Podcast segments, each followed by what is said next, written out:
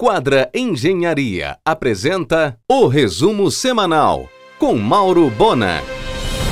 A pandemia jogou para dezembro de 2021 a conclusão das obras do BRT metropolitano. Cuidado para não confundir com o BRT da Almirante Barroso e da Augusto Montenegro, cuja obra já demora mais de 10 anos. No BRT metropolitano, que é a nova BR, entre abril e agosto 960 trabalhadores, 370 foram contaminados pelo coronavírus. Edital em elaboração para publicação no primeiro trimestre do ano que vem das linhas do BRT metropolitano. Serão dois tipos: o ônibus expresso, que vem direto de Marituba e Ananindeu para Sombrais em 20 minutos, e o parador, com escala em todos os terminais. O prédio do Centro de Controle Operacional do Sistema BRT, na Augusto Montenegro, será concluído em junho do próximo ano.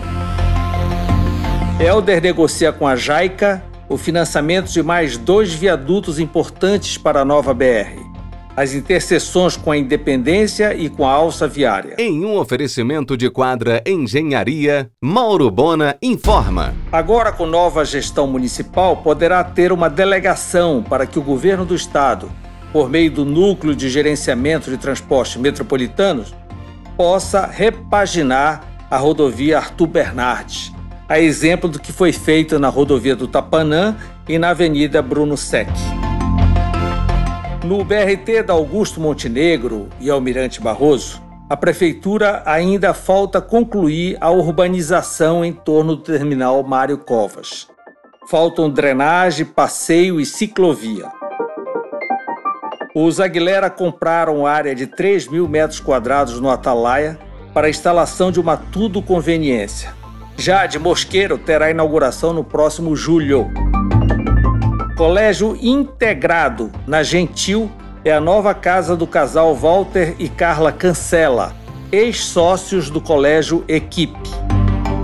Na pauta do argumento desta segunda, a chefe Ângela Cecília, falando da performance natalina no Família Cecília, o deputado Igor Normando, sobre a causa animal, e o engenheiro Eduardo Ribeiro, que é o titular da obra do BRT Metropolitano. Às 22 horas na RBA, no site da emissora ou no canal próprio do programa no YouTube. Em um oferecimento de quadra Engenharia, Mauro Bona informa. Mais uma preocupação para Milton Mourão, segundo a Veja. Contrabando de ouro e manganês no Pará. Relatório da ABIN revela descontrole geral. Agora, a Agência Nacional de Mineração terá uma estrutura de segurança de barragens. Fará contratação temporária de 40 profissionais, 7 para o Pará e 15 para Minas. Serão nesta quarta as eleições para os comandos das duas cortes de contas no Estado, TCE e TCM. Com orçamentos reduzidos e ameaça de novos cortes, as universidades federais buscam o apoio das bancadas parlamentares para obter emendas que destinam recursos para o ano que vem. O apoio é tido como indispensável para que as instituições mantenham as atividades regulares no próximo ano. A Luísa Duarte Academia completou na sexta 45 anos de sucesso, sempre moderna e tecnológica. O Amazônia Atlântico Resort, em Cuiarana, passa por criteriosa repaginação. Reabrirá em junho do ano que vem.